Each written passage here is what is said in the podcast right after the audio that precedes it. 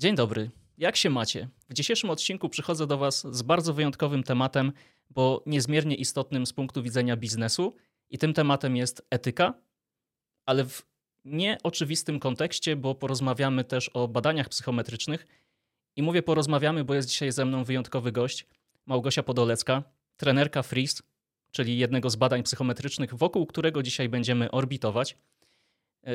Gosia, jesteś też jednym z filarów Rady Etyki, w której to mamy przyjemność razem zasiadać. Jesteś też psychologiem i tak jak y, lubię mówić o, o, tym, jak ktoś mnie pyta, czym się zajmujesz, to wyjaśniasz ludzi ludziom. Jakbyś mogła dać nam szerszy kontekst tego, skąd jesteś i dokąd przybywasz, czyli jaki jest twój background. Mhm. Więc pracuję przede wszystkim jako psycholog, trener, e, konsultant biznesu, ale dzisiaj będziemy e, dużo mówić o frisie, więc e, z Frisem współpracuję od 6 lat, w zasadzie od e, początku powstania tego narzędzia. Byłam chyba w drugiej, w drugiej certyfikacji. I prowadzę też dla Frisa bloga. Więc też jeśli kogoś ten temat nasz zainteresuje, to od razu zapraszam na stronę fris.pl ukośnik blog i tam można się trochę bardziej wdrożyć w ten temat. Mm, a zawodowo czym się, czym się zajmuję najbardziej? najbardziej sytuacjami trudnymi. To mnie, to mnie szczególnie interesuje, czyli takie wspieranie e, zespołów, e, organizacji w sytuacjach trudnych, e, w braku porozumienia, w nieefektywnej komunikacji i współpracy ale też lubię pracować ze stresem, ze zmianą, e, z budowaniem odporności psychicznej, e, elastyczności poznawczej, e, czy w ogóle jakimś identyfikowaniu predyspozycji i talentów. A jednym zdaniem to mówię o sobie, że wyjaśniam ludzi ludziom.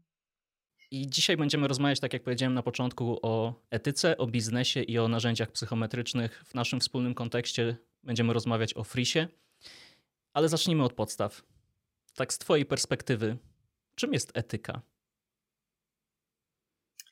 Wiesz co, takie zdanie, które pe pewnie gdzieś wyczytałam, e, na, na pewno tego sama nie wymyśliłam, gdzieś to kiedyś wyczytałam i to bardzo mi siadło i to, i to ze mną zostało, że etyka to jest to, co robimy, kiedy nikt nie patrzy.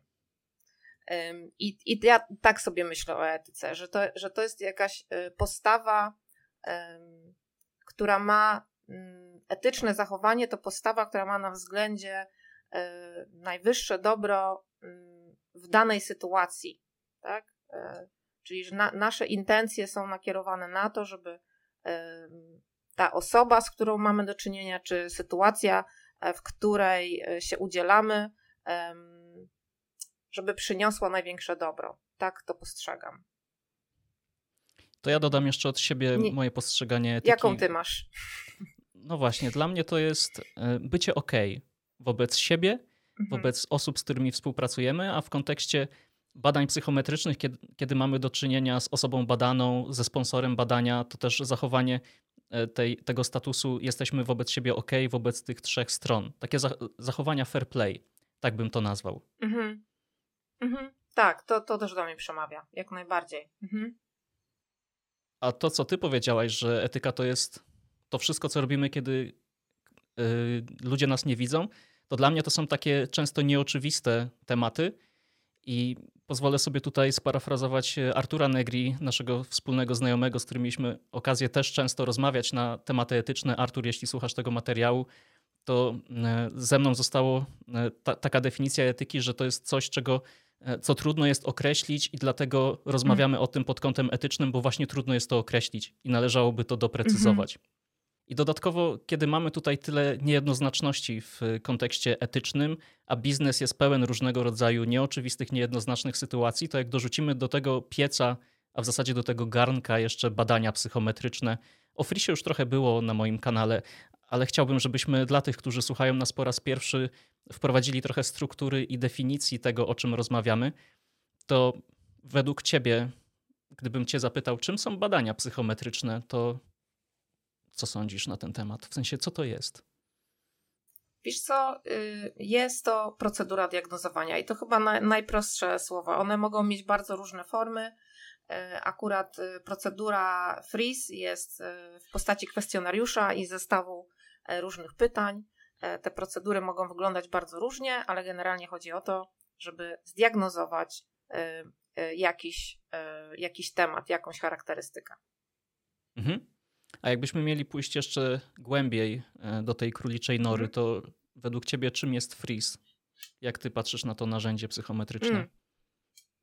Freeze diagnozuje style myślenia i działania według swojego modelu w oparciu na bardzo dobrej podstawie teoretycznej, e, w oparciu w ogóle o y, wymiary e, poznawcze, a konkretnie oparte na teorii e, Sternberga.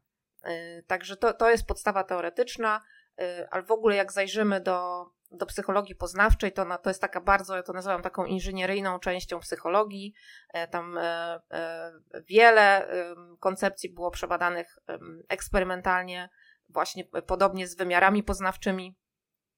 I Fries kwestionariuszem diagnozuje Twój styl myślenia i styl działania oparty właśnie na tej podstawie teoretycznej. To jak jeszcze moglibyśmy to doprecyzować, styl myślenia i styl działania? Mhm. Wiesz co, styl myślenia to jest y, inaczej w, y, w psychologii mówimy styl poznawczy i to jest sposób, w jakim przetwarzamy dane. Czyli okazuje się, że my bardzo różny sposób organizujemy sobie dane. Uśmiechasz się, bo myślisz teraz o różnicach między mną a tobą, w jaki sposób słyszę, organizujemy słyszę dane. Słowo, słyszę słowo dane i ono zawsze Ach, pobudza. Się do słowa dane. A ja jak mówię dane, to od razu mam Aha, no właśnie, widzisz, a jak, jak mówię nawet dane, to mam wrażenie, że powinnam to jeszcze bardziej dojaśnić. E, I czasami jak, e, jak rozmawiam z uczestnikami warsztatów czy, czy sesji, to, to porównuję to do albo do, do procesora, albo do jakiegoś systemu operacyjnego, bo e, inaczej styl myślenia też nazywamy typem umysłowości. To, to akurat słowa profesora Nosala. Więc są to cechy dużo, dużo bardziej ukryte niż na przykład osobowość taki nasz właśnie wewnętrzny procesor, który w jakiś sposób organizuje dane. No i teraz to, w jaki sposób organizuje te dane, e, wpływa na to, w jaki sposób lubimy, preferujemy podchodzić do rozwiązywania problemów, czy podejmowania decyzji, czy szacowania ryzyka na przykład, e, e, czy, czy chociażby na to, czy lubimy poezję, czy nie. A, o, patrz, nie pod... czy ja lubię poezję?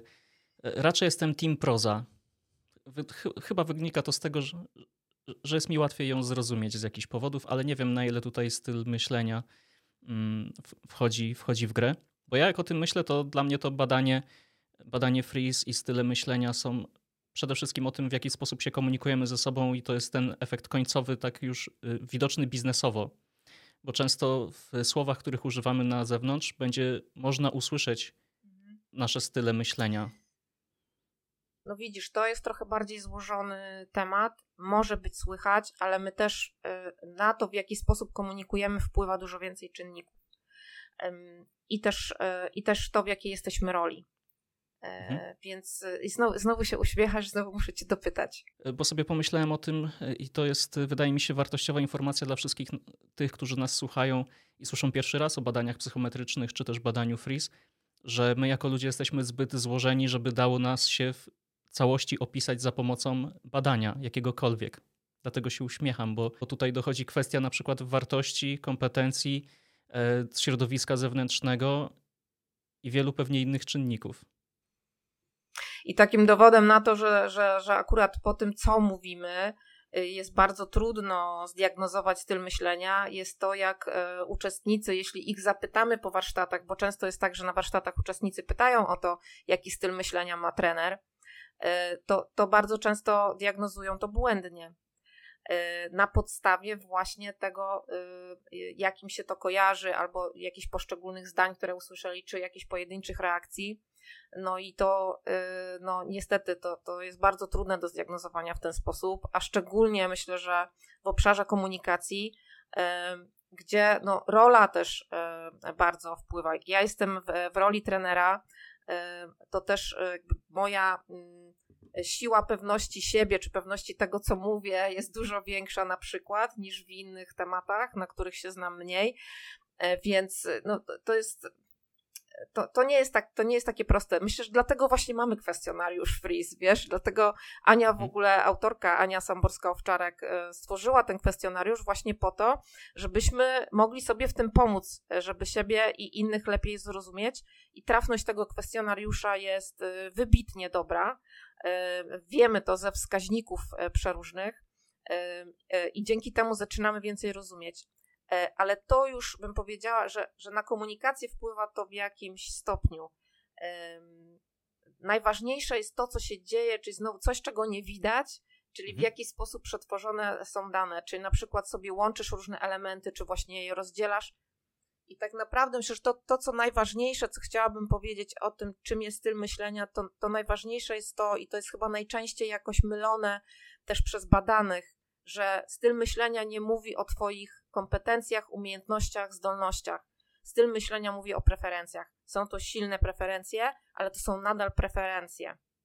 Czyli ścieżki, którymi najchętniej chodzimy, a nie mm, e, nasz, nasz cały zestaw, wiesz, kompetencji czy, czy różnych e, czynności, które potrafimy zrobić, bo bo tak samo w komunikacji myślę, że potrafisz komunikować na różne sposoby, prawda? W zależności od tego, co uznasz za ważne w danym momencie. E, dlatego znowu, no, to, to może być trudne do diagnozowania. Dzięki Gosia, że opisałaś to tak e, całościowo i, e, i holistycznie, bo kiedy wchodzimy w proces właśnie freeze badania psychometrycznego, to jako uczestnik zostajemy wyposażeni w informacje o tym, jak mamy z punktu widzenia naszych stylów e, poznawczych. I samo badanie jest przedstawione i dostarczone ludziom w tak praktyczny, prosty i przystępny sposób, że może pojawić się pokusa właśnie takiego określenia, że no, będę rozpoznawać style u innych, bo narzędzie jest proste w odbiorze i względnie e, przystępne w zastosowaniu w praktycznym życiu. I to może rodzić pewne sytuacje właśnie z pogranicza etyki. Co ty o tym sądzisz? Tak i nie bym powiedziała, bo y, znaczy, jak już poznasz y, model Freeze, y, to wiesz, na co zwracać uwagę albo o co zapytać osobę, z którą współpracujesz, żeby jak najbardziej ją zrozumieć w aspektach takich, które diagnozuje Freeze, czyli na przykład w jaki sposób podchodzisz do rozwiązywania problemów, czego potrzebujesz, w jaki sposób podchodzisz do podejmowania decyzji, e, znowu czego potrzebujesz. Tutaj, jak zaczniemy ludziom zadawać takie pytania, to usłyszymy dużo na temat ich stylu myślenia. E, więc ja do tego zachęcam, żeby w ogóle zadawać sobie pytania i pytać się nawzajem, jak lubisz pracować po prostu. E, mhm. I wtedy nie chodzi też, wiesz, o to, żeby zgadywać styl myślenia e, według modelu Freeze, czyli nazywać to konkretnymi nazwami, tylko o to, żeby zrozumieć, gdzie e, możemy się różnić, gdzie możemy mieć tarcia, gdzie pójdzie gładko, albo jak wykorzystać nawzajem nasze, nasze preferencje. Więc Freeze na pewno edu, bardzo edukuje, uczy. o co pytać, w których kwestiach się różnimy, w jaki sposób możemy się różnić, i dzięki temu rzeczywiście my możemy, może nie rozpoznawać pewne wzorce i pewne preferencje, ale no bez nazywania, że to na pewno jest ten styl myślenia czy ten styl działania, to już w ogóle, bo to jest już mhm. dużo bardziej złożone. Ale po to, żeby chociaż wiedzieć, jak, jak pytać.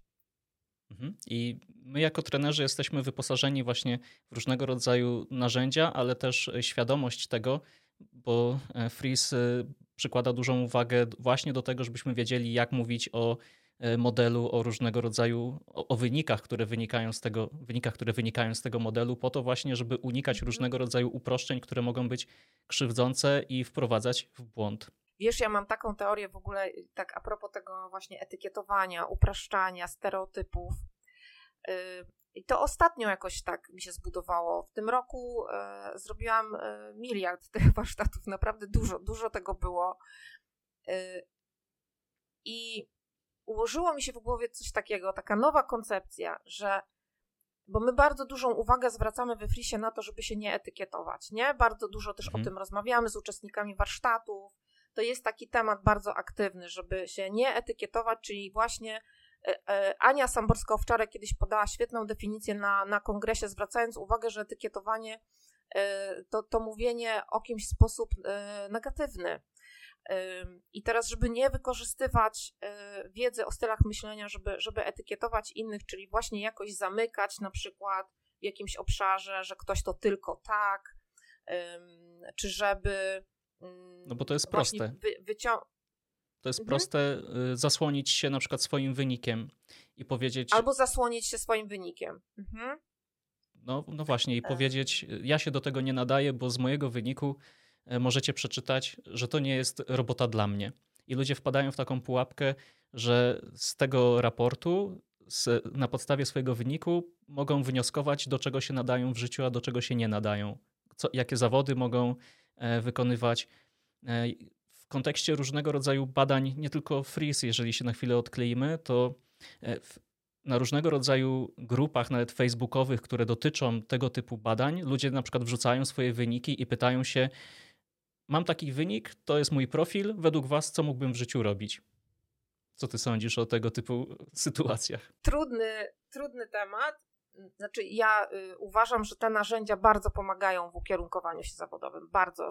Freeze bardzo dużo wnosi do tego. Y, natomiast y, znowu, to jest temat złożony. Y, to i, i każde narzędzie pewnie da ci jakiś kawałek do tej historii, wiesz, jak sobie tą drogę zawodową ułożyć.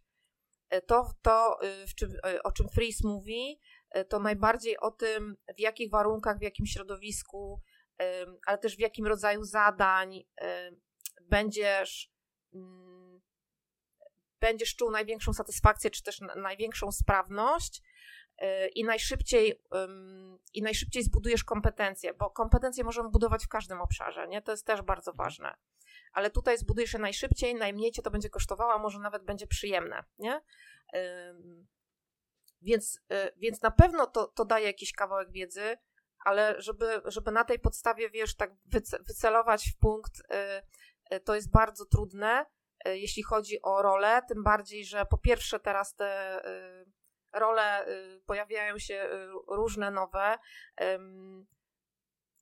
Pomaga to na pewno zawężać, wiesz, bo jak rozmawiam też z doradcami zawodowymi, ja, ja nie jestem doradcą zawodowym, ale jak rozmawiam z doradcami zawodowymi, którzy korzystają z Frisa, to mówią, że e, to jest ważny, ważny element takiej rozmowy i też pomaga zawężać, bo uruchamia bardzo mocno taką rozmowę e, o tym, który kawałek w danym obszarze będzie ci najwygodniej um, robić. Czyli jeśli myślisz o IT, to sam wiesz, bo w tej branży mocno jesteś osadzony, że to mogą być bardzo różne e, bardzo różne nie tylko role, ale w ogóle środowisko, które się wokół takiej roli buduje i jak ono funkcjonuje, może być bardzo różne. Od mhm. bardzo wyalienowanego i skupionego po totalnie dynamicznej, wymagające wielu interakcji z ludźmi, i to y, y, Freeze bardzo uruchamia takie rozmowy, nie? Które, które pomagają też samemu ze sobą zweryfikować, gdzie mi będzie bliżej. To jak weszliśmy na ten temat, bo w kontekście IT, e, nieważne o czym byś rozmawiała, jaki byłby temat hmm. naszego spotkania, prędzej czy później i tak zaczniemy dyskutować o rekrutacji. To weźmy to na tapet w takim razie. E, jak z użyciem tego typu badań w procesach rekrutacyjnych? Czy to jest etyczne, czy jest nieetyczne? Co ty o tym sądzisz? Mhm. No może być i takie, i takie, nie? W zależności hmm. jak z tego skorzystamy. Tu jest y, bardzo, tu jest bardzo ważne, żeby y, badanie psychometryczne nie było podstawowym y, czynnikiem, na podstawie którego wybieramy, tak? Czyli E, wybieramy, szukamy człowieka, którego kompetencji, e, e, których potrzebujemy w zespole, a później dodatkowo sobie patrzymy na to, czy ta osoba rzeczywiście, czy jej będzie dobrze w środowisku, które ją czeka w tej roli, na przykład, albo w środowisku, czy w kulturze, jaka panuje też w naszej organizacji, ale znowu to nie wynik badania ma być tą wytyczną, tylko rozmowa, którą można y, dobrze, fajnie uruchomić takim badaniem, nie? E, mhm. Rozmawiając właśnie o tym, y, o tych wynikach um, i o tym, jak jest u nas, nie? I gdzie na przykład będzie ci, w której ścieżce ci będzie wygodnie, a gdzie ci może być trudno e, i, i jak z tym pracujesz, jak, jak z tym jest, bo Też musimy pamiętać, że nawet jak patrzymy na wyniki Freeze, gdzie ktoś ma silne preferencje w jakąś stronę, na pewno bym nie szukała, wiesz, my, my tutaj mamy we Freeze partnerów, wizjonerów, zawodników i badaczy, nie? Cztery, mhm. cztery style myślenia. Ja bym e, nie szukała e, stylu myślenia, szukałabym kompetencji, a używałabym Freeza do tego, żeby lepiej poznać człowieka, którego mam zatrudnić. I to jest e, świetne narzędzie do tego. I też, żeby mu pokazać właśnie to, e, czy, gdzie się możemy różnić. W sensie naszej organizacji, naszej kultury, tego, jak lubimy pracować i tego, jak, jak, jakie ty masz preferencje. Trochę taka, wiesz, dobra rozmowa przedślubna. Dla mnie, wiesz, zatrudnienie człowieka to jest ślub, nie? Y, obie strony muszą powiedzieć sobie tak. Dokładnie, dokładnie. No. I tak jak na początku rozmowy stwierdziliśmy, że mm, jesteśmy zbyt złożeni, żeby dało nas się opisać jednym czy dwoma badaniami, to tutaj też dochodzi taka kwestia, na pewno też to przeżyłaś w swoich procesach rozwojowych. Często menadżerowie, liderzy pytają, jaki wynik jest najbardziej preferowany na przykład do roli menedżera czy lidera. To jest odwieczne pytanie, które, które ci ludzie sobie zadają na co dzień. Czy ja się nadaję do tej roboty? Jeżeli wprowadzimy badanie tego typu w sposób nieetyczny, czyli nie ok wobec osób badanych, to prawdopodobnie możemy wyrządzić bardzo duże szkody tym ludziom, przede wszystkim bardzo. i samej organizacji. Bardzo, dlatego tutaj, jeśli, jeśli w ogóle korzystamy z narzędzi psychometrycznych e, w rekrutacji, to jest krytycznie ważne kontraktowanie, żeby ten człowiek naprawdę zrozumiał, e, e, w jaki sposób będziemy z tych wyników korzystać. Bo rzeczywiście później niezatrudnienie osoby e, bez e, takiego kontraktu może być potraktowane, że została odrzucona na podstawie wyniku, nie? No to bardzo niedobra rzecz by się stała, mhm, bo tu mhm. może się pojawić cała masa przeróżnych, przeróżnych interpretacji. No a dodatkowo jeszcze dochodzi ta warstwa kompetencyjna, o której wspomniałaś, i prawdopodobnie też wartości, mhm. których na przykład Fris nie, nie określa w taki jednoznaczny sposób. Nie. Nie, nie, to bo y, wiesz, ja często mówię na, y, y, na warsztatach, jeżeli, jeżeli zaczyna rozmowa schodzić właśnie na, na tematy takie wartościujące, to, to zawsze pokazuje, że to może być dokładnie odwrotnie, nie? bo zależy na kogo, na jakiego człowieka trafi styl. Bo to człowiek ma styl, a nie styl człowieka. I to jest bardzo ważne rozróżnienie.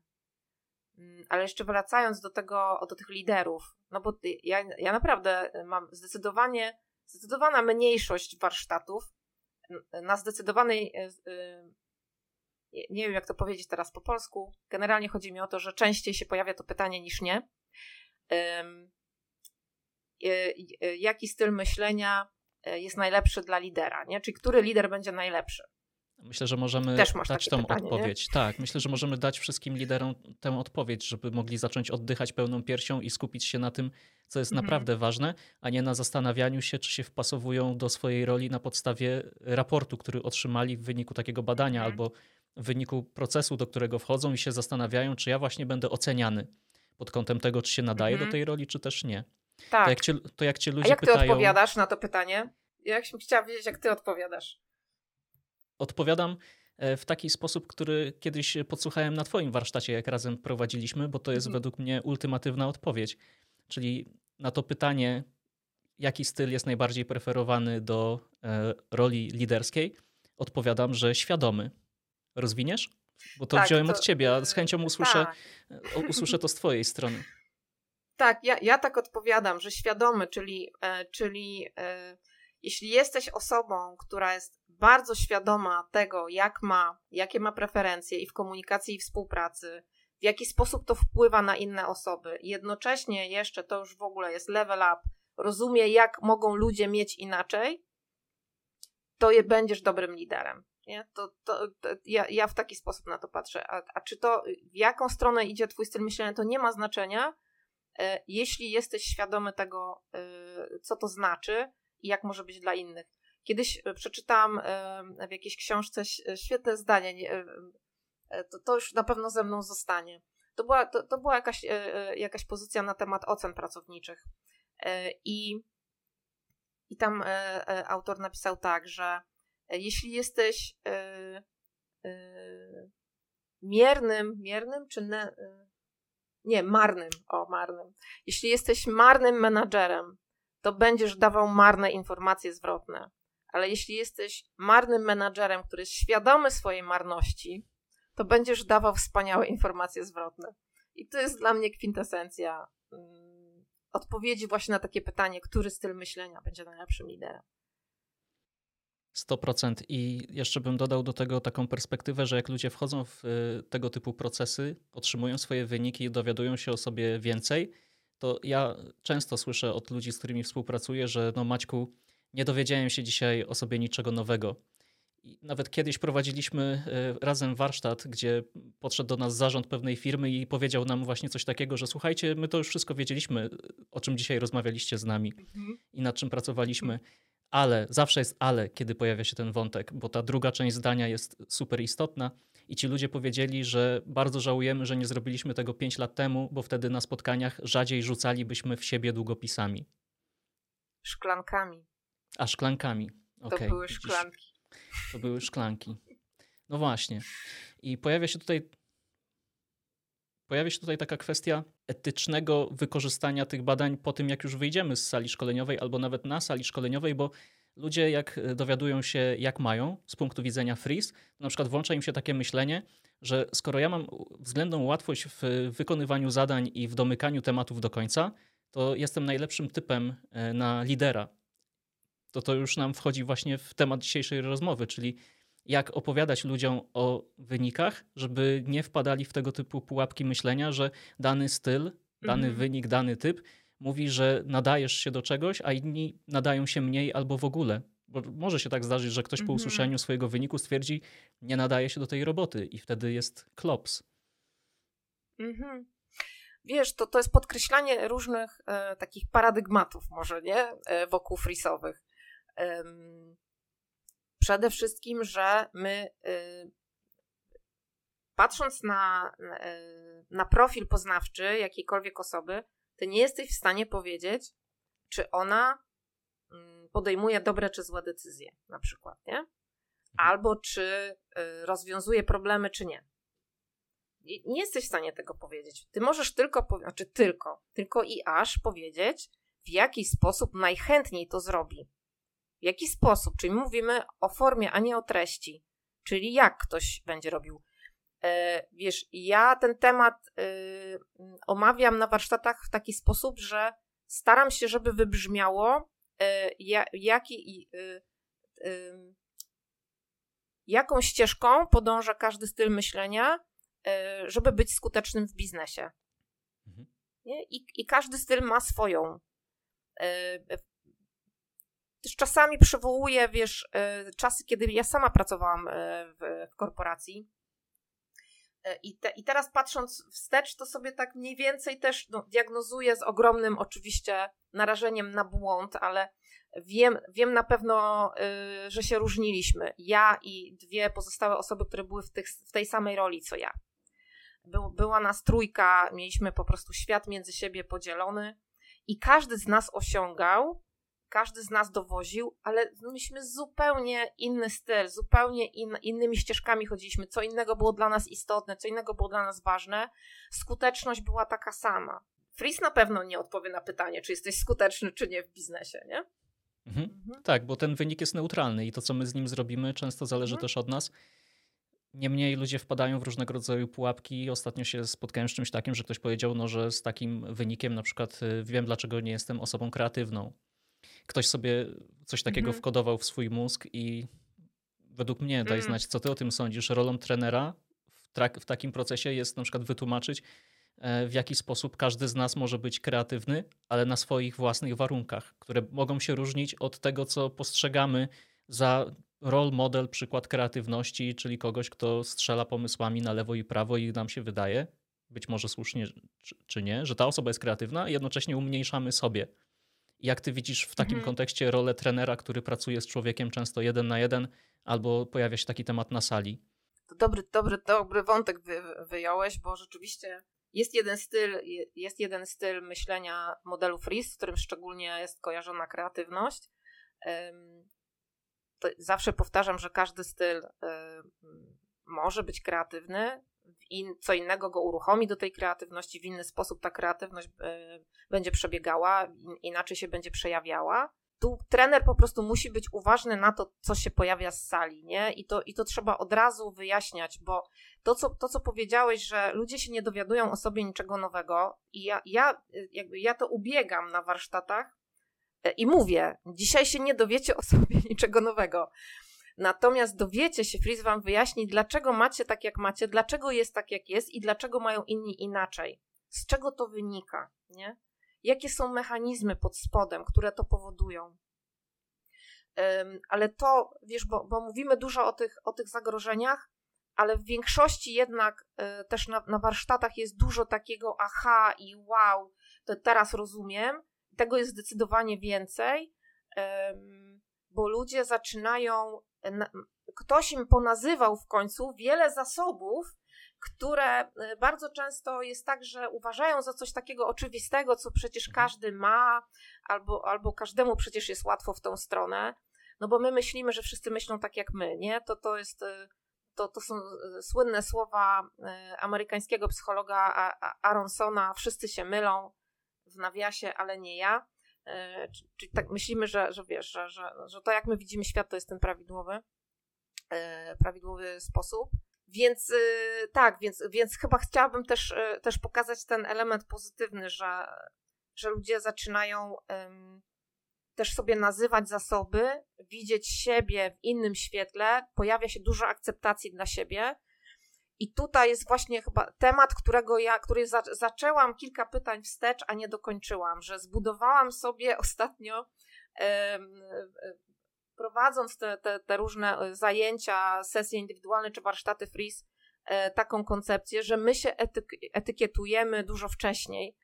Narzędzia mogą nam pomóc, przynajmniej ja widzę, e, że z freezem to się udaje, zdjąć te etykiety.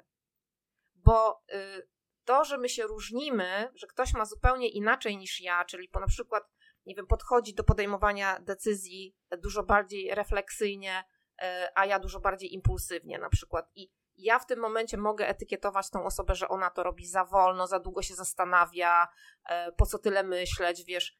E, o, jak do tej osoby trafiło, to już tam przez tydzień tego nie zobaczymy, na przykład. Nie, to jest etykietowanie i to się, dla mnie to się już stało jak ludzie przychodzą na warsztat, to dzięki temu, że Fries wyjaśnia, mogą te etykiety zacząć zdejmować te, które nadali e, innym wcześniej, albo sami sobie. Bo to też jest e, bardzo częste, że my patrzymy na innych, że mają inaczej e, i możemy też pomyśleć, że my mamy źle. Nie? Że mój sposób podchodzenia do rozwiązywania problemów jest niewłaściwy, albo że moje tempo poznawcze jest niewłaściwe, albo że się koncentruję nie na tym, co trzeba, bo inni mają inaczej. E, ale to, to niekoniecznie jest dobre kryterium. Mhm. czasami jak e, ludzie są nad wyraz sceptyczni do tych procesów, ja w ogóle zachęcam wszystkich, żeby byli sceptyczni do każdego hmm. rodzaju badania psychometrycznego, do tak. wszystkiego, co ma uprościć naszą rzeczywistość, bo to pozwoli mhm. uniknąć pewnych pułapek. Ale kiedy ten sceptycyzm jest już taki bardzo zagorzały i ludzie pytają, po co mamy w ogóle to robić. Mnie się zdarza powiedzieć właśnie, że w sumie to nie musicie tego robić, nie musicie się nie. E, badać czymkolwiek, bo to samo dowiecie się na przykład w wyniku e, kilkuletniej współpracy ze sobą i rozlewu krwi, który będziecie mieć w sytuacjach dla was trudnych, mhm. kiedy nie będziecie wiedzieć, co z czego wynika, a tutaj możecie się potencjalnie dowiedzieć, co z czego wynika, więc sobie mhm. skrócicie ten czas, więc z punktu widzenia biznesu zaoszczędzicie pieniądze, będzie mniejsza E, rotacja w firmie, bo ludzie będą się rzadziej zwalniać, bo poznamy się. I jak rozmawiam z menedżerami, to często słyszę taką potrzebę, że naszym challenge'em, naszym dużym wyzwaniem z jednej strony jest komunikacja, taka między sobą, a z drugiej strony zrozumienie siebie nawzajem. I to jest duża siła tego typu badań, e, pomagających mhm. zrozumieć siebie nawzajem, tylko pojawia się właśnie ten etyczny aspekt, kiedy ludzie zaczynają się etykietować, na przykład wchodzą już z jakimś przekonaniem na salę, wiedzą, że o, tutaj będzie taki i taki wynik u tego człowieka. I na przykład ten wynik się potwierdza i dużo zależy od trenera, w jaki sposób ten wynik zaprezentuje, po to, żeby na, na przykład odczarować niektóre etykiety.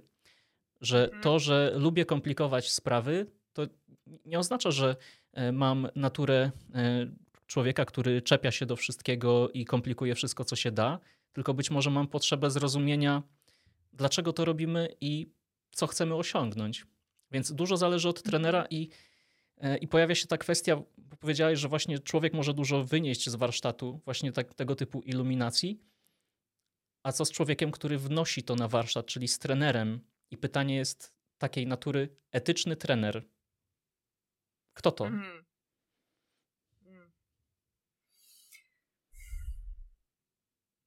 To teraz zależy, zależy w jaki aspekt uderzymy, ale skoro już ja, ja cały czas jeszcze stoję na tej sali szkoleniowej, bo, bo, bo tam sobie weszliśmy, to, to myślę, że przede wszystkim taki, który mm, ma mm, na dwa sposoby bardzo e, aktywnie i wyraźnie słucha.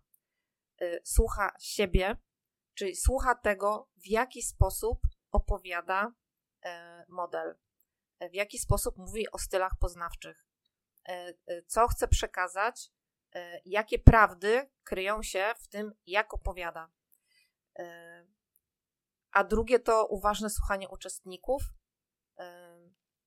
uważne wyłapywanie właśnie wszelkich przejawów mm, zamykania w jakimś obszarze, ograniczania ludzi, zawężania ich możliwości, Mm, etykietowania, nie? Na, na wszystkie tego typu y, sygnały. Y, I to mogą być czasami rzeczy takie banalne. Y, miałam ostatnio taki przypadek, że jednemu z uczestników się cały czas się przejęzyczał i zamiast mówić zawodnik, to jest dla tych, którzy nie znają Frisa, styl myślenia, w którym dominuje perspektywa faktów, mówił zawodowiec. Ja to momentalnie zamieniałam, nie zawodowiec, zawodnik. E, I to był jeden później, co ciekawe, z argumentów uczestników na koniec, że mój styl myślenia to zawodnik. Mhm. Jak zapytałam, ale skąd ten wniosek? Bo, bo to nie jest mój styl myślenia, to pewnie dojdziemy do tego później. E, to, to jednym z argumentów było to, że ja tak bardzo szybko reagowałam e, na to, że ktoś mówił zawodowiec. Ja mówię, słuchajcie, to, to przede wszystkim wynika z, z z etycznego podejścia do tego tematu, mm, bo jeśli mówimy y, zawodowiec, to znaczy, że reszta nim nie jest. I to jest przynajmniej w mojej głowie, ale myślę, że może być w głowach wielu osób, y, słowo zawodowiec jest wartościujące. To jest dobrze być zawodowcem i, do, i źle nim nie być. Y, więc to mnie od, od razu uruchomiło, żeby natychmiast zareagować i to i etyczny trener dla mnie właśnie y, reaguje na tego typu sygnały, ale też bardzo uważnie słucha siebie. I to jest też coś, co ja odkrywam cały czas, że mm, y, przeprowadzam korektę swoich własnych wypowiedzi z czasem. uczę się też tego, jak to może brzmieć, i czasami jest tak, że po prostu któregoś razu słyszę coś trochę inaczej niż zawsze i zaczynam się temu przyglądać i zastanawiać, czy nie powinnam tego zmienić, żeby to było jednak jaśniejsze, albo żeby właśnie nie powodowało e, jakiegoś zawężającego myślenia u kogoś. Też tak masz? Słuchasz, jak mówisz? Do... Tak, bo staram się myśleć o takiej mm, życiowej prawdzie, która często rządzi niektórymi aspektami wszechświata i tego, co nas otacza. I ponieważ jesteśmy u mnie, to pozwolę sobie to powiedzieć na głos dla wszystkich osób, które e, są wrażliwsze ode mnie. Ostrzeżenie, bo teraz użyję nie do końca cenzuralnego słowa, bo jeżeli, jeżeli będzie gówno na wejściu, to będzie też gówno na wyjściu. O, to ze świata IT? To ze świata IT, tak. Jeżeli nie dbamy o nasze rozwiązania, które implementujemy, to potem te rozwiązania, które otrzymujemy, są e, nie do końca tym, co nam się sprawdza. I tutaj 100% się podpisuje pod tym, co powiedziałaś, czyli jeżeli trener będzie stosował niewłaściwy język w trakcie na przykład przedstawiania modelu, to ten język uczestnik zabierze i pójdzie z tym gdzieś dalej do swojej zawodowej mhm. rzeczywistości, czy też prywatnej, bo przecież te światy się przenikają. A z drugiej strony, jeżeli trener nie trzyma ręki na pulsie i właśnie puszcza różnego rodzaju mm, skróty takie myślowe, czy to o zawodowcach, a często często, teraz bym zgeneralizował, ale zdarza mi się słyszeć nawet w organizacjach, w których wdraża się Frisa, ale też inne badania, że ludzie reagują na przykład, o, znowu te kolorki, to ty jesteś zielony, ty czerwony, niebieski, żółty.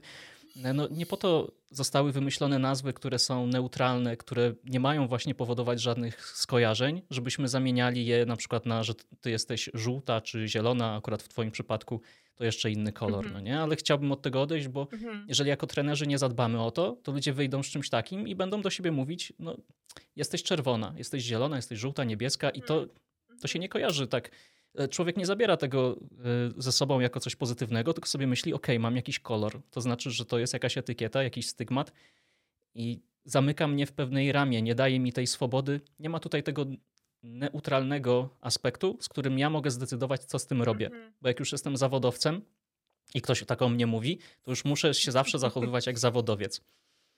No I to właśnie, może być to też nieetyczne. Może być. Tak, tak, to też może być obciążenie. Niekoniecznie zawsze komplement i coś, co będziemy dumnie nosić e, jako etykietę, tylko obciążenie, nie? W takim mhm. razie, nie, ja, czy ja mam przestrzeń na popełnianie błędów i tak dalej. To ja dorzucę jeszcze do tej definicji Dorzuć. Etycznego, etycznego trenera, bo dla mnie to jest ktoś, kto mówi o zagrożeniach. Bo czasami jest tak, że jak dobrze wejdzie takie badanie, dobrze proces ludzie e, zażre na sali czy w pracy jeden mhm. na jeden, to ludziom się wydaje, że właśnie dostali świętego grala i odpowiedzi na wszystkie pytania. I ja w swojej pracy bardzo dużą uwagę przykładam na to, żeby ludziom powiedzieć, co wam nie wyjdzie, jeżeli będziecie w niewłaściwy sposób używać tego narzędzia, no bo narzędzia psychometryczne mhm. są tylko i wyłącznie narzędziami. Narzędzia są wtórne. To tak jak mówiliśmy kilka minut temu, że ludzie nie muszą e, w ogóle wchodzić w te procesy, żeby się dowiedzieć tego samego. Ale te narzędzia mhm. pomagają szybciej, łatwiej pewne rzeczy sobie przysposobić. Bardzo. I jak to bywa z mhm. narzędziami, e, mogą nam pomóc, a mogą nam też zrobić krzywdę. No i mnie wielokrotnie, a przynajmniej trzykrotnie, jak o tym myślę, takie zakochanie w narzędziu psychometrycznym doprowadziło do tego, że pewne rzeczy w organizacji wybuchały. Mieliśmy takie blind spoty, takie ślepe punkty, mhm. bo niby z punktu widzenia Frisa wszystko się zgadzało, a z jakichś przyczyn na przykład ludzie rzucali papierami, odchodzili z organizacji, czy dochodziło do konfliktów. A z poziomu, y, z punktu widzenia badania, wszystko ok, no nie? Więc jeżeli pominiemy mhm. jako trenerzy te aspekty, które mogą doprowadzić nas do niebezpiecznych sytuacji, to według mnie wtedy zachowamy się nieetycznie. No widzisz, i to, i to jest jakby kolejny, mm, kolejny e, e, element etycznego trenera, to y, jak w ogóle wdraża narzędzie, jak rozmawia z organizacją, jak bada potrzeby y, i zaczynając od tego, czy to w ogóle jest dobre narzędzie, biorąc pod uwagę y, temat, z jakim się boryka dana firma. Freeze to, to nie jest lek na całe zło i, i nigdy do tego nie aspirował. Żadne treści E, wokół tego narzędzia nie sugerują, że jest to lek na całe zło. Także to, to jest pierwszy temat. A drugi to, żeby wdrożyć etycznie narzędzie, trzeba zadbać o wiele elementów. I tutaj ja też ostatnio usłyszałam to całkiem niedawno od, od jednej z, z, z dyrektor HR w, w jednej z firm, że chce ze mną pracować, bo mówiłam dużo o zagrożeniach. I to było akurat dla niej bardzo istotne, nie? No bo jak mówimy o tym, co może pójść nie tak, to mówimy jednocześnie o tym, o co trzeba zadbać, nie? Żeby, e, żeby tak się nie stało. E, I tutaj tak bez, bezpieczeństwo e, uczestnika to, to, jest, to jest w ogóle podstawa. Od tego zaczynamy, a, a, a w tym jest parę elementów, może nie wiem, o które będziesz chciał zahaczyć. No właśnie rozgrzebmy ten temat bezpieczeństwa uczestnika i relacji pomiędzy osobą badaną, firmą, która jest często sponsorem imprezy, no i trenerem. No bo mhm. badania psychometryczne stają się coraz bardziej popularne. Firmy po to sięgają, bo te narzędzia mają sens. Tak po prostu. I pojawia tak. się taka sytuacja, że firma kupuje e, badanie dla swoich pracowników, no i człowiek podchodzi do tego badania i, i, i jak on ma się odnaleźć w tym procesie? Gdzie tu są niebezpieczeństwa? Gdzie firmy czasami przeginają? Bo ostatnio słyszałem od jednego e, znajomego, że do pewnej firmy rekrutował jego kolega, firma stosuje narzędzie psychometryczne i tam zaczęto robić mu jakąś analizę na rozmowie rekrutacyjnej tej osobie, która rekrutowała, że ty na pewno mm. masz taki i taki wynik, bo tak cię, tak cię rozumiemy w tym procesie, tak cię widzimy, postrzegamy, ale dołącz do nas, to cię wow. przebadamy i się wszystkiego dowiesz, chociaż już został zdiagnozowany na rozmowie rekrutacyjnej. O kurczę. No właśnie. Mm. Wiesz... Yy ty pracujesz w organizacji y, też na stałe. Y, ja pracowałam 15 lat y, też w organizacjach biznesowych i też byłam różnymi narzędziami diagnozowana. Więc rzeczywiście, jak, jak pojawia się te, temat, że będzie jakaś diagnoza, to pierwsze pytanie jest: OK, a po co? Właściwie dlaczego organizacja chce, jeszcze chcą mieć, wiesz, dostęp na przykład do, do, do, do tych wyników? E, pod, podstawa w ogóle to jest e, komunikacja e, organizacji do pracownika, jakie są intencje jakie motywacje stoją za tym, że chcemy skorzystać z takiego, a nie innego narzędzia i będą jakieś diagnozy przeprowadzane.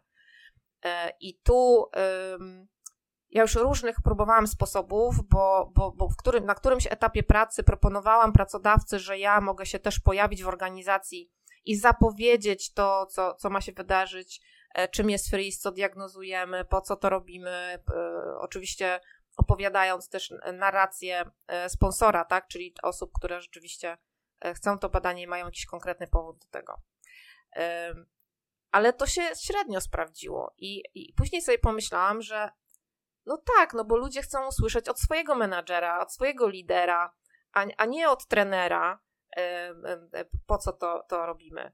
Y, oni, oni chcą usłyszeć od źródła, tak? Co, co jest intencją. I to, I to jest taka pierwsza część, którą omawiam e, z organizacją, że ta, ta, taka rozmowa musi się odbyć. Oczywiście ja ich wyposażam w wiedzę o samym narzędziu, e, a, a, a po ich stronie jest e, opowiedzieć ludziom o tym, dlaczego, w czym nam się to przyda, w mhm. jaki sposób na pewno nie będzie wykorzystane. To wydaje tak, się tak, naturalnym tak, tym, żeby najpierw przebadać tego menadżera albo menadżerkę, żeby ta osoba doświadczyła procesu i wiedziała e, jeden do mhm, jednego, tak co ma też. przekazać. Mhm. Tak, też się często y, praktykuje.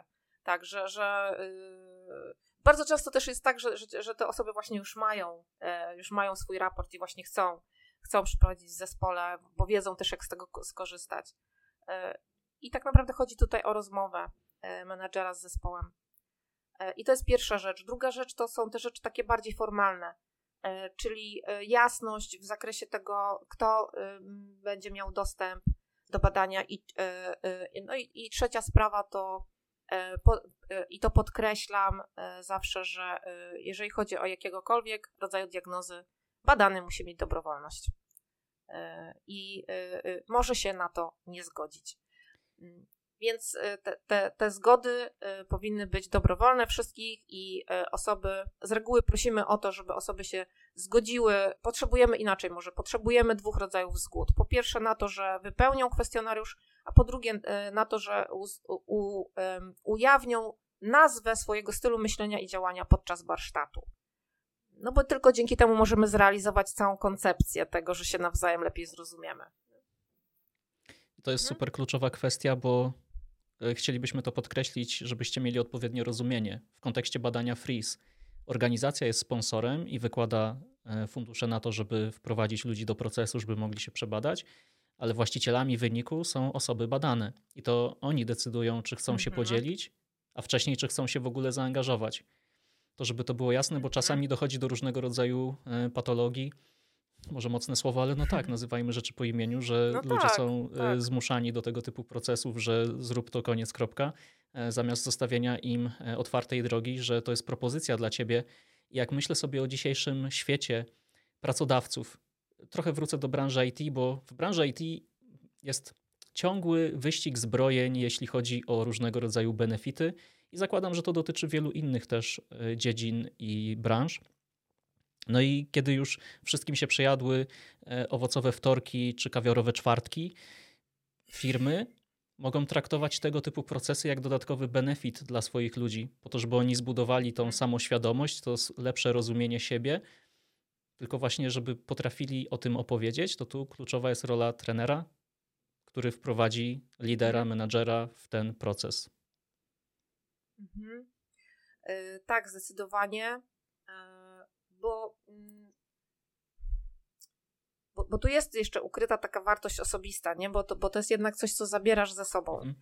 Tak. E, e, ale e, i, tu wiesz co, wracając do tego tematu tego etycznego trenera, my też nie do końca zawsze wiemy coś, co się dzieje wewnętrznie, ale możemy to jakoś wyczuć i jeśli y, możemy to wyczuć na tych wszystkich rozmowach ze sponsorami, y, badając ich potrzeby i jak, jak już wspólnie dojdziemy do tego, że rzeczywiście to będzie e, dobre rozwiązanie, że użycie tego narzędzia w tym procesie, którego oni potrzebują jest właściwe, to, to możemy, to, to można też wyłapać takie różne niuanse, które świadczą o tym, że może to być wykorzystane w sposób nieetyczny. No i wtedy to jest po stronie trenera, czy on się, e, czy on e, nadal kontynuuje takie zlecenie, czy nie. E, mi się zdarzyło odmawiać zlecenia. Kiedyś, kiedyś byłam zaproszona do, tam już był wdrożony, wdrożone narzędzie i, i firma chciała, żeby tam, tam był taki monolit, tam, tam wszyscy pracownicy mieli ten sam styl myślenia.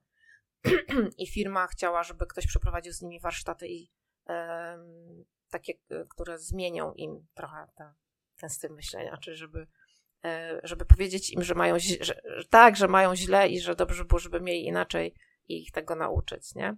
Tak, mhm. no to, teraz tak mm, pewnie to jakoś tak karykaturalnie przedstawiłam, ale tak mniej więcej o to chodziło.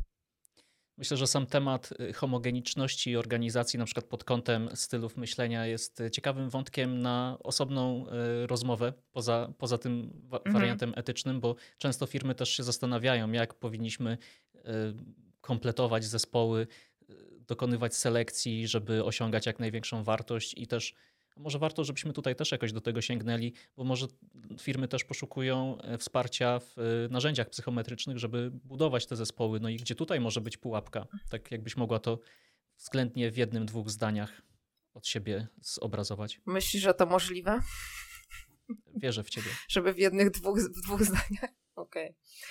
Okay. Wiesz co, to, żeby się nie powtarzać, to, to wrócę do tego, co mówię, co, o czym rozmawialiśmy przy rekrutacji, że żeby, y, że rekrutujemy kompetencje,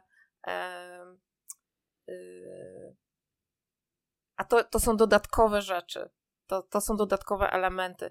Oczywiście Freeze rozszerza nam też to spojrzenie, bo Freeze bardzo ładnie pokazuje, y, które mm, obszary procesu, czy które etapy procesu mamy lepiej, a które gorzej obsadzone. Y, I to jest bardzo fajna informacja y, dla firmy, żeby też to rozważyć i zastanowić się, czy to jest dla nas ok, czy my potrzebujemy y, większego obsadzenia na danym etapie, czy może nasza charakterystyka jest taka, że nie. Ale to rodzi dobre pytania, nad, którymi warto się pochylić, nie? że nasza organizacja też wygląda w jakiś sposób poznawczo. Czyli jak sobie spojrzymy, mhm. zrobimy sobie taką mapę, no to, to też widzimy jakiś obraz. Ona też jest, można powiedzieć, jakimś stylem myślenia, jakimś stylem działania. E, I pytanie, czy o to nam chodziło, bo czasami rzeczywiście e, też bardzo ciekawe wnioski można z tego wysnuć, że, że rzeczywiście jakiś e, kuleje w firmie element, który jest tożsamy z tym, jakiego stylu myślenia najbardziej brakuje. Mhm. E, w danej firmie, więc może też tak być. Mhm. I wtedy możemy się pozastanawiać, czy będziemy szukać osób, które nam uzupełnią ten e, brak, czy może dzięki temu, że mamy świadomość tego, co nam brakuje, jesteśmy w stanie coś z tym zrobić inaczej. Bo znowu wracamy do tego, że ludzie to nie tylko style poznawcze, ale też kompetencje, czyli możemy się względnie czegoś nauczyć nowego. Jeżeli wiemy, czego powinniśmy się uczyć i na przykład nas, nasz system wewnętrznych wartości jest zgodny z tym, żebyśmy nabyli tę kompetencję.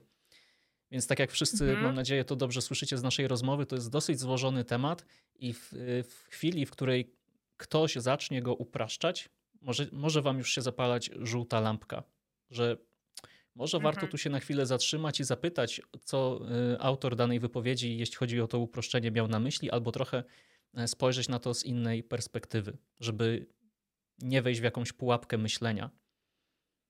Mhm. A wiesz, jeszcze jest, jeszcze, jeszcze jest inna warstwa taka, że y, są też duże szanse na to, jest duże, może nie szanse, a prawdopodobieństwo, że e, jeśli szukamy konkretnej kompetencji, która szczególnie łatwo, którą szczególnie łatwo rozwija dany styl myślenia, to też bardzo często będziemy trafiać po prostu na ten styl myślenia, który jest mocno powiązany z daną kompetencją. Nie? Mhm. Więc, e, więc szukając kompetencji, u, u, a, a mając y, na, na, też na względzie to, jakiego stylu myślenia brakuje, bardzo często uzupełniamy ten styl myślenia, ale nie dzieje się to poprzez to, że szukamy stylu myślenia, tylko poprzez to, że szukamy tej danej kompetencji, a najczęściej najsilniej y, rozwinięta jest ona u osób o danym stylu myślenia. Nie? To też nie żeby to było zbadane, to to już jest teraz też moje uproszczenie, że najczęściej tam wystąpi, ale jest duże prawdopodobieństwo, że tak będzie. Nie?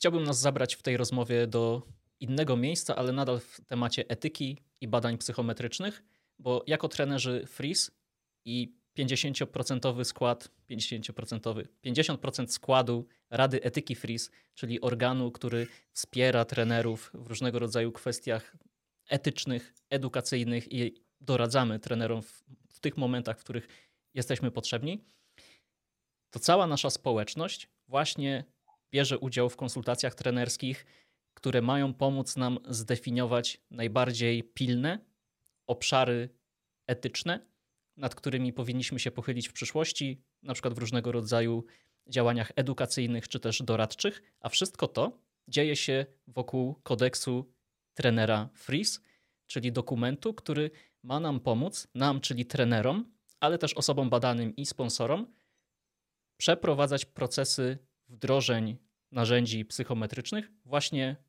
w sposób etyczny, w taki, żeby dla wszystkich to było fair play. I mhm. Gosia, pytanie do ciebie, bo być może ktoś, kto nas słucha, pierwszy raz słyszy o kodeksie trenera Freeze. Czym dla ciebie jest taki dokument i po co w ogóle coś takiego wdrażać? E, wiesz co, dla mnie to jest e, kolejny taki dowód, e, pieczęć na to, że korzystam ze świetnego, rzetelnego, wiarygodnego, dobrze przebadanego, odpowiedzialnie stosowanego narzędzia.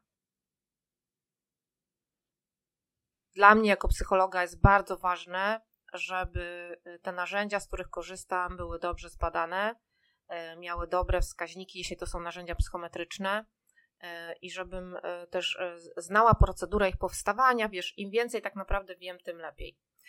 My oboje znamy dobrze autorkę, Anię Samborską-Owczarek i też Pawła Owczarka, czyli ten główny korowy zespół Freeze, który tutaj trzyma pieczę nad, nad tym, co się wokół Freeza dzieje.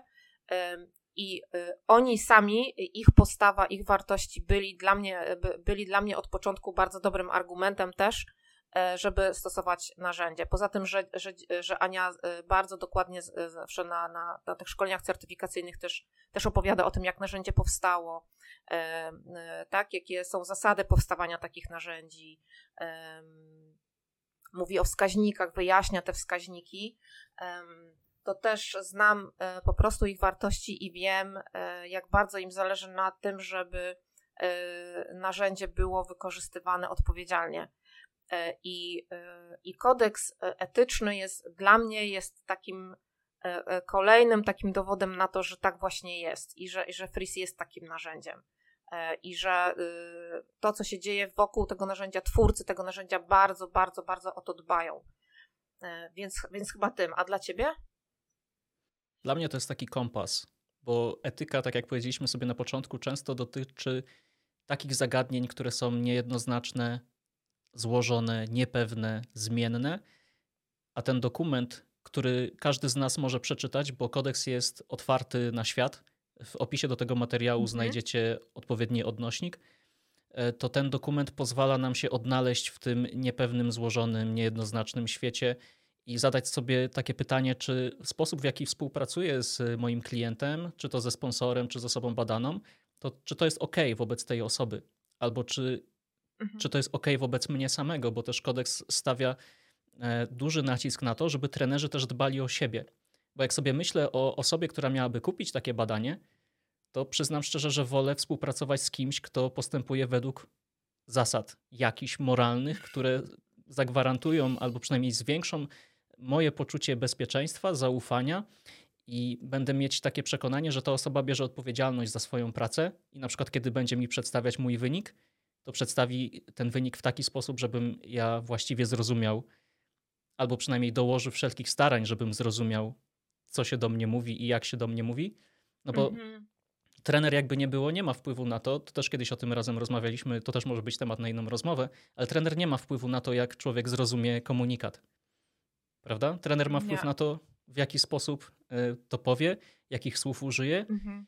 I mnie się kiedyś zdarzyło, że pewna uczestniczka szkolenia, jak opowiadałem model, to po, po jednym z bloków powiedziała, że słychać, że to nie jest twój typ. W sensie, że nie jesteś y, jednym z tych stylów, o których właśnie powiedziałeś bo widocznie w jakiś sposób opowiadają to w, ta w takiej formie, że mogło to być dla mnie uciążliwe, e, niewygodne, a powinno być neutralne przynajmniej, żeby człowiek mhm. nie dokładał do tego żadnej interpretacji, tylko usłyszał to, co trener mhm. chciał powiedzieć. Tak, i to, czym mówisz, jest normalne, ludzkie i tak się y, dzieje, i to jest y, nasz wysiłek trenerski za każdym razem, żeby właśnie w ten najbardziej neutralny sposób przedstawiać style myślenia. Ale wracając jeszcze y, y, do tego, czym, czym dla ciebie jest kodeks i wiesz, y, w ogóle ta rola, którą my dla siebie wybraliśmy, profesja, którą dla siebie wybraliśmy, e, czyli wszystko, wszystko wokół pracy bliskiej z ludźmi, wspierania ludzi, ludzi w, w ich rozwoju, e, czy w ich e, wsparcia w różnych trudnościach, E, to, to jest e, no, nieprawdopodobnie odpowiedzialna praca.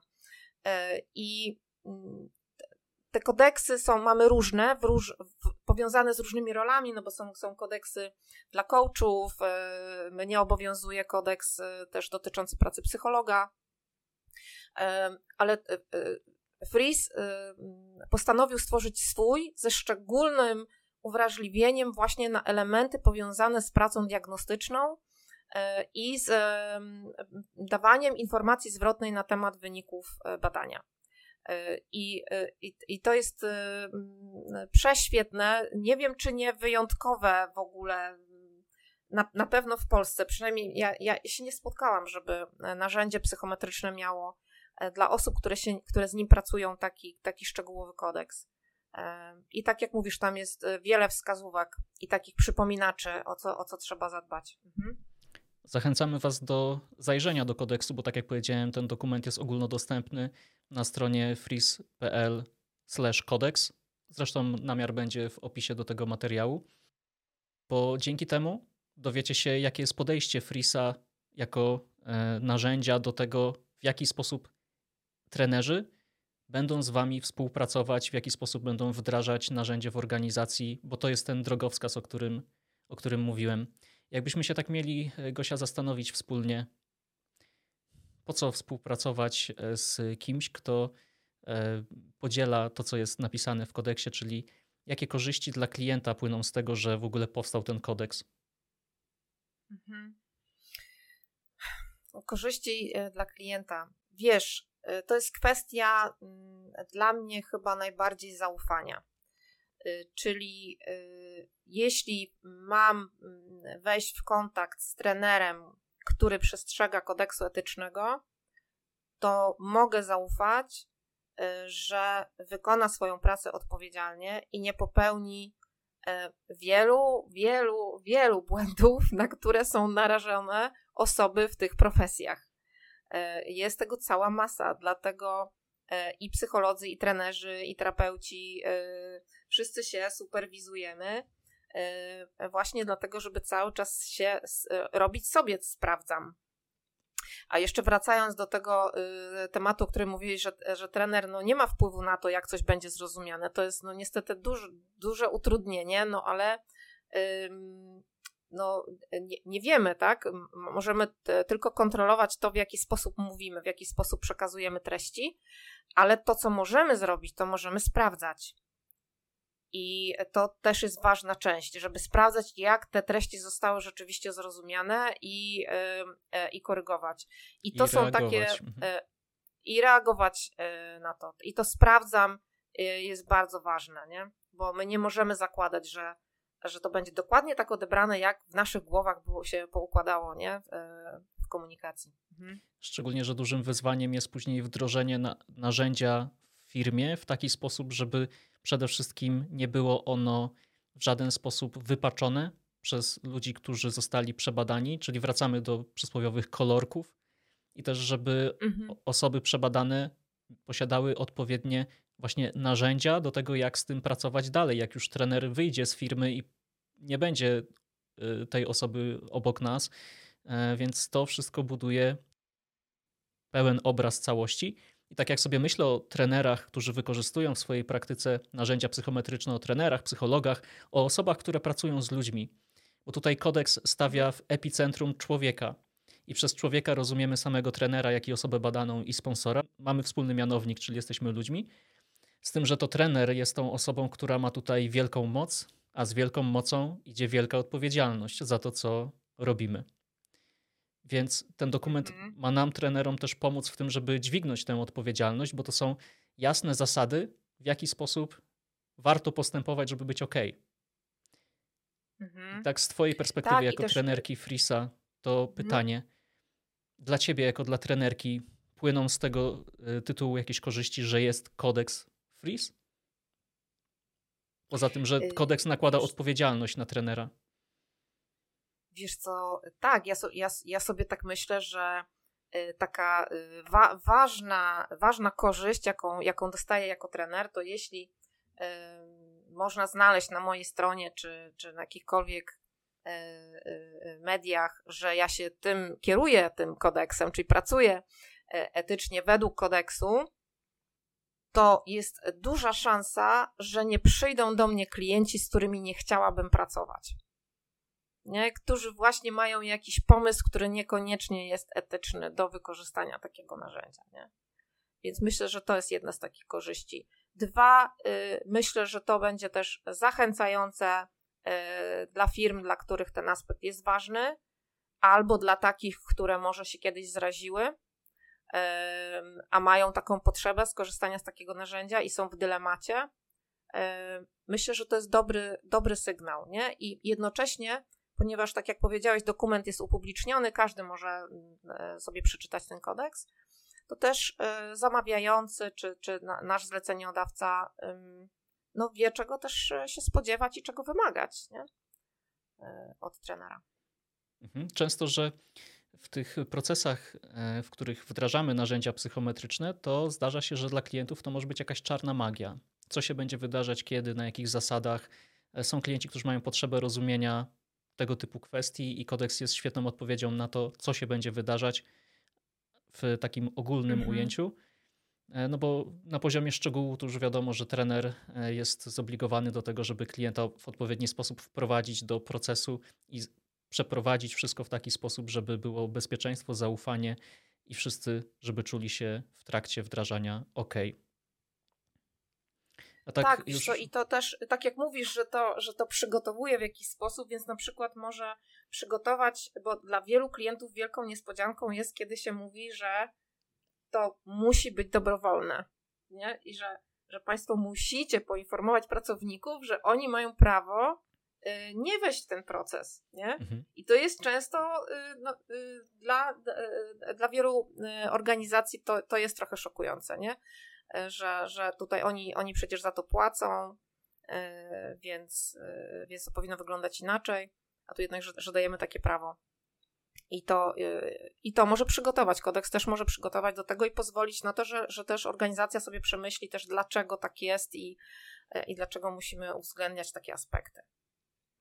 Ja sobie wyobrażam, że jakbym chciał kupić tę usługę i usłyszałbym, że jest coś takiego, to bym zapytał, OK, to to ty tak pracujesz według tego kodeksu? I jakby mi trener tak powiedział, no, stwierdził, ok, fajnie, ale zrobię, sprawdzam, więc e, dzięki temu, że kodeks mhm. jest napisany w przystępny i prosty sposób, to każdy może go łatwo zweryfikować we współpracy już z trenerem, co też daje takie poczucie bezpieczeństwa i nakłada tą odpowiedzialność właśnie na trenera, ale jednocześnie trenerzy Freeze są wyposażeni w różnego rodzaju narzędzia, wiedzę. E, cały czas dbamy o swój poziom edukacyjny, e, żeby nadal być albo na bieżąco, albo cały czas e, update'ować, uaktualniać swój stan wiedzy, no bo wiadomo, rozmawiamy o tematach związanych z psychologią, a to się zmienia w trakcie, bo cały czas dowiadujemy się nowych rzeczy albo redefiniujemy pewne paradygmaty. Mm. I dzięki temu, że Freeze przykłada dużą uwagę do tego, żebyśmy byli na bieżąco, to klient ma takie poczucie, że trener, z którym będzie współpracować, istnieje duża szansa na to, że też jest na bieżąco z tym, co właśnie e, świat naukowy ustalił o właśnie tematach związanych z, ze stylami hmm. poznawczymi. Tak, i wiesz o czym jeszcze sobie pomyślałam, bo to było też zawsze zachwycające, nie tylko dla mnie, wiem, że dla wielu trenerów, że, że Fris e, też dużą wagę przekłada do edukacji ciągłej, nie? że jakby ta edukacja nasza na temat stylów poznawczych, ona się nie kończy na, na szkoleniu certyfikacyjnym.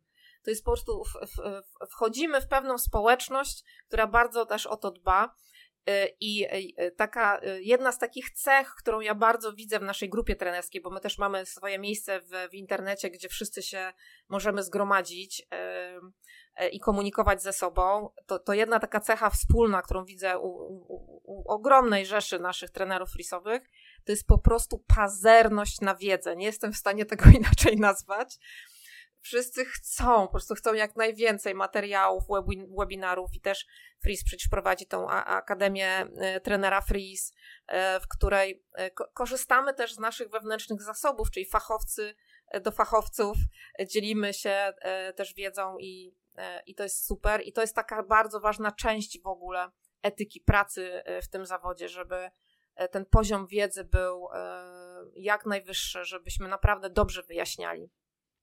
Właśnie kiedyś mnie zapytano o takie przewagi, mhm. przewagi konkurencyjne tego narzędzia nad y, innymi.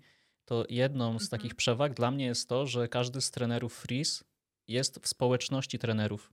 Czyli ja to powiedziałem na spotkaniu, że mnie klient zapytał i powiedziałem, że jeżeli ja czegoś nie będę wiedział, to mam kogo zapytać z innych trenerów, albo wręcz skontaktuję cię z innym trenerem, jeśli ja nie będę w stanie poradzić sobie z tematem, e, z którym do mnie przychodzisz. Człowiek zrobił wielkie oczy i się zdziwił, jak to, w sensie przekażesz klienta komuś innemu. No skoro nie jestem w stanie ci pomóc, no to przecież e, nie będę ci pomagał, bo jeszcze zrobię więcej krzywdy niż pożytku. I to jest też duża siła mhm. e, samego narzędzia, bo wokół niego zgromadzona jest społeczność zaangażowanych, wspierających się, tak jak powiedziałaś, E, trenerów, których teraz można powiedzieć kodyfikuje kodeks, czyli dla, każ dla każdego, mm, kto chciałby z zewnątrz dowiedzieć się, e, kto stoi za tym narzędziem. Nie chodzi mi tutaj o twórców, tylko o osoby, które wdrażają. To kodeks jest takim papierkiem lakmusowym, za pomocą którego każdy klient może zrobić sprawdzam i zapytać, na ile ty podzielasz te zapisy i czy to jest coś w, w, y, zgodnie z czym działasz. I wtedy, jeżeli mi ktoś mówi, że tak, to ja mam większe przekonanie, żeby z kimś takim współpracować. Zdecydowanie. I to, że to jest publiczne, też yy, no jest yy, tym, oka tym okazaniem trans transparentności yy, Frisa, czyli że, że my Wam pokazujemy, jakimi zasadami się kierujemy, i to, i to sprawdzam, może nastąpić zdecydowanie. Mhm. Gosia, z wielkim żalem spoglądam na zegarek, bo czas naszej rozmowy powoli dobiega końca. Bardzo Ci dziękuję za wspólne pozderzanie się, jeśli chodzi o przemyślenia i spostrzeżenia na temat narzędzi psychometrycznych i etyki. W zasadzie większość tematów, jak nie wszystkie, o których dzisiaj mówiliśmy, szczególnie w tej pierwszej części spotkania, będziecie w stanie odnaleźć e, w treściach kodeksu trenera Freeze. Nawet wczoraj mieliśmy takie wewnętrzne spotkanie, na którym jedna z trenerek podzieliła się, że ten kodeks jest napisany właśnie takim ludzkim językiem, że nie jest to żadne narzędzie takie mocno sankcyjne, mhm. nawet bez mocno sankcyjne. Po prostu kodeks też jest napisany neutralnym językiem w poszanowaniu dla drugiego człowieka.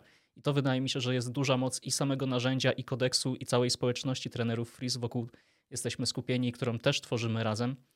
E, więc bardzo Ci dziękuję za dzisiaj i mam do Ciebie ostatnie pytanie. Przedostatnie. Mhm. Mhm z jaką myślą chcesz zostawić osoby, które słuchały dzisiaj naszej rozmowy? Teraz sobie próbuję wyobrazić, kto, kto nas słucha i, i różne osoby mi się pojawiają. Mm, więc jak sobie myślę o trenerach, y, którzy mogą nas oglądać, o trenerach Freeze, to y, chcę im tylko powiedzieć, że że, że mamy szansę e, zbudować zupełnie nową jakość e, na rynku wspólnie. Wiem, że e, ja tutaj nie muszę w ogóle ich namawiać ani agitować, bo, bo naprawdę jest rzesza trenerów, którym ogromnie na tym też zależy, żeby tak było i żeby Fris się kojarzył z etycznym podejściem do, do klienta odpowiedzialnym i żeby, żeby rynek mógł mieć do nas zaufanie jeśli słuchają nas potencjalni badani albo firmy, które się zastanawiają nad tym, czy wdrażać w ogóle narzędzia psychometryczne, to, to mogę powiedzieć, z czym bym chciała Was zostawić. Z tym, że można to zrobić w sposób taki, który przyniesie same korzyści. E, przede wszystkim przez to, że będziemy rozmawiać o zagrożeniach e, i o tym, w jaki sposób zadbać o to, e, żeby ich nie było, żeby, żeby one się nie zmaterializowały. Mm, I tutaj duży wkład pracy z obu stron, zarówno firmy, jak i, jak i trenera, może naprawdę zdziałać niesamowite, niesamowite sprawy dla organizacji, czego też i to jest znowu pewnie temat na inną rozmowę, czego ty jesteś też świetnym przykładem, bo, bo masz taki case też na, na swoim koncie, e, jak, jak naprawdę świetnie można wykorzystać takie narzędzie jak Freeze w firmie. Bardzo Ci dziękuję, więc ostatnie pytanie jest takie. A kim Ty jesteś e, z punktu widzenia właśnie Freeza i co to potencjalnie o Tobie mówi? E, styl myślenia, który dominuje u mnie to partner, styl działania to idealista. Co to o mnie mówi? To mówi, że e, jeśli patrzymy e, na mnie przez pryzmat e, stylów poznawczych, to przede wszystkim nie mam potrzeby decydowania o świecie w sposób czarno-biały, że mam w sobie przestrzeń na to, żeby łączyć różne światy, również przeciwstawne, E, i nie odczuwam wewnętrznej presji na to, żeby decydować, e, który z nich mm, jest e, właściwy, który nie. I to mm, powoduje, że mam potrzebę budowania harmonii, porozumienia i mm, wzajemnego zrozumienia w moim otoczeniu, żebyśmy spróbowali jak najlepiej się nawzajem zrozumieć i to jest chyba w ogóle moje główne narzędzie pracy, teraz sobie myślę. I mam dodatkowe pytanie dla tych, co nas słuchają i są zainteresowani, bo na przykład y, współpracują z partnerami albo nawet z partnerami idealistami. To jakbyś zostawiła te osoby z jednym protipem na temat współpracy z kimś o takim profilu, jak potencjalnie można e, jeszcze bardziej komfortowo z wami współpracować? Mhm. To dobrze jest dawać dużo kontekstu, które osadza mm, to, co robimy y, w całości, i dzięki temu można temu nadać głębszy sens. Tak, to, to by chyba była taka, ta, taka główna myśl ode mnie. Tam oczywiście jest, jest, jest, jest dużo więcej takich wskazówek, ale jeśli miałabym się zawęzić do jednej, to żeby, żeby, żeby zawsze dawać kontekst, żeby ta osoba mogła umieścić to swoje zadanie w kontekście całości, żeby móc nadać temu głębszy sens, żeby zrozumieć, e, po co to coś ma być zrobione, co to zmieni, co to wniesie. Tu targety liczbowe. Mm, głębszy sens jest słowem kluczem. Sens jest słowem kluczem, bo każdy ze stylów poznawczych ma swoją definicję sensu i właśnie podałaś jedną z nich, czyli co jest dla ciebie mhm. sensem, czyli to musi się zgadzać z, na przykład z twoim systemem wartości wewnętrznych, no nie? Y, tak, dlatego że y, ten styl myślenia mm, ma taką preferencję do tego, żeby y, nadawać pracy osobiste znaczenia. Więc tutaj jest to poszukiwanie, nawet wiesz, system wartości myślę, że do, do, każdego stylu myślenia możemy odnieść, bo każdy ma jakiś swój system wartości i my chcemy, żeby ten nasz system wartości się realizował również w pracy. E, natomiast tutaj jest taki wątek osobistego znaczenia e, bardzo ważny. Czyli, że ja osobiście e, jestem powiązana z tym, co robię, i to na różny sposób się tą narrację sobie buduje, bo można się zajmować biznesem, wiesz, twardym biznesem, a mieć tam ten osobisty wątek tak napisany wewnętrznie, który jest istotny, nie? Mhm. Dzięki wielkie, że się podzieliłaś w kontekście partnerów, w szczególe idealistów. Pozostałe definicje sensu dajcie znać, e, czy chcecie je usłyszeć, to wtedy nagramy kolejny odcinek i może porozmawiamy o sensie i o pracy, w sensie e, jakie potrzeby w pracy mają poszczególne style, żeby miała ona dla nich sens i przy okazji też dawała satysfakcję, a wręcz jak najczęściej dawała satysfakcję. Ale to już chyba piąty temat, który możemy podjąć e, w kontekście FRISA, badań psychometrycznych i tego, jak budować silne, wspierające i samouczące się organizacje. Bardzo Ci dziękuję za dzisiaj. Bardzo Ci dziękuję, że mnie zaprosiłeś. Jak wiesz, jestem wielką fanką Twojego podcastu. E, obejrzałam wszystkie odcinki. I wiesz, no, brakuje mi kontentu, musisz więcej, więcej produkować. Bez dwóch zdań, zgadzam się z Tobą w 100%, więc dzięki wielkie za dzisiaj. Kontakt do Ciebie nasi słuchacze dzięki. i widzowie znajdą w opisie do tego materiału. Mhm. I co, życzymy Wam wszystkiego dobrego i zachęcamy do przeczytania kodeksu trenera Freeze. Do zobaczenia.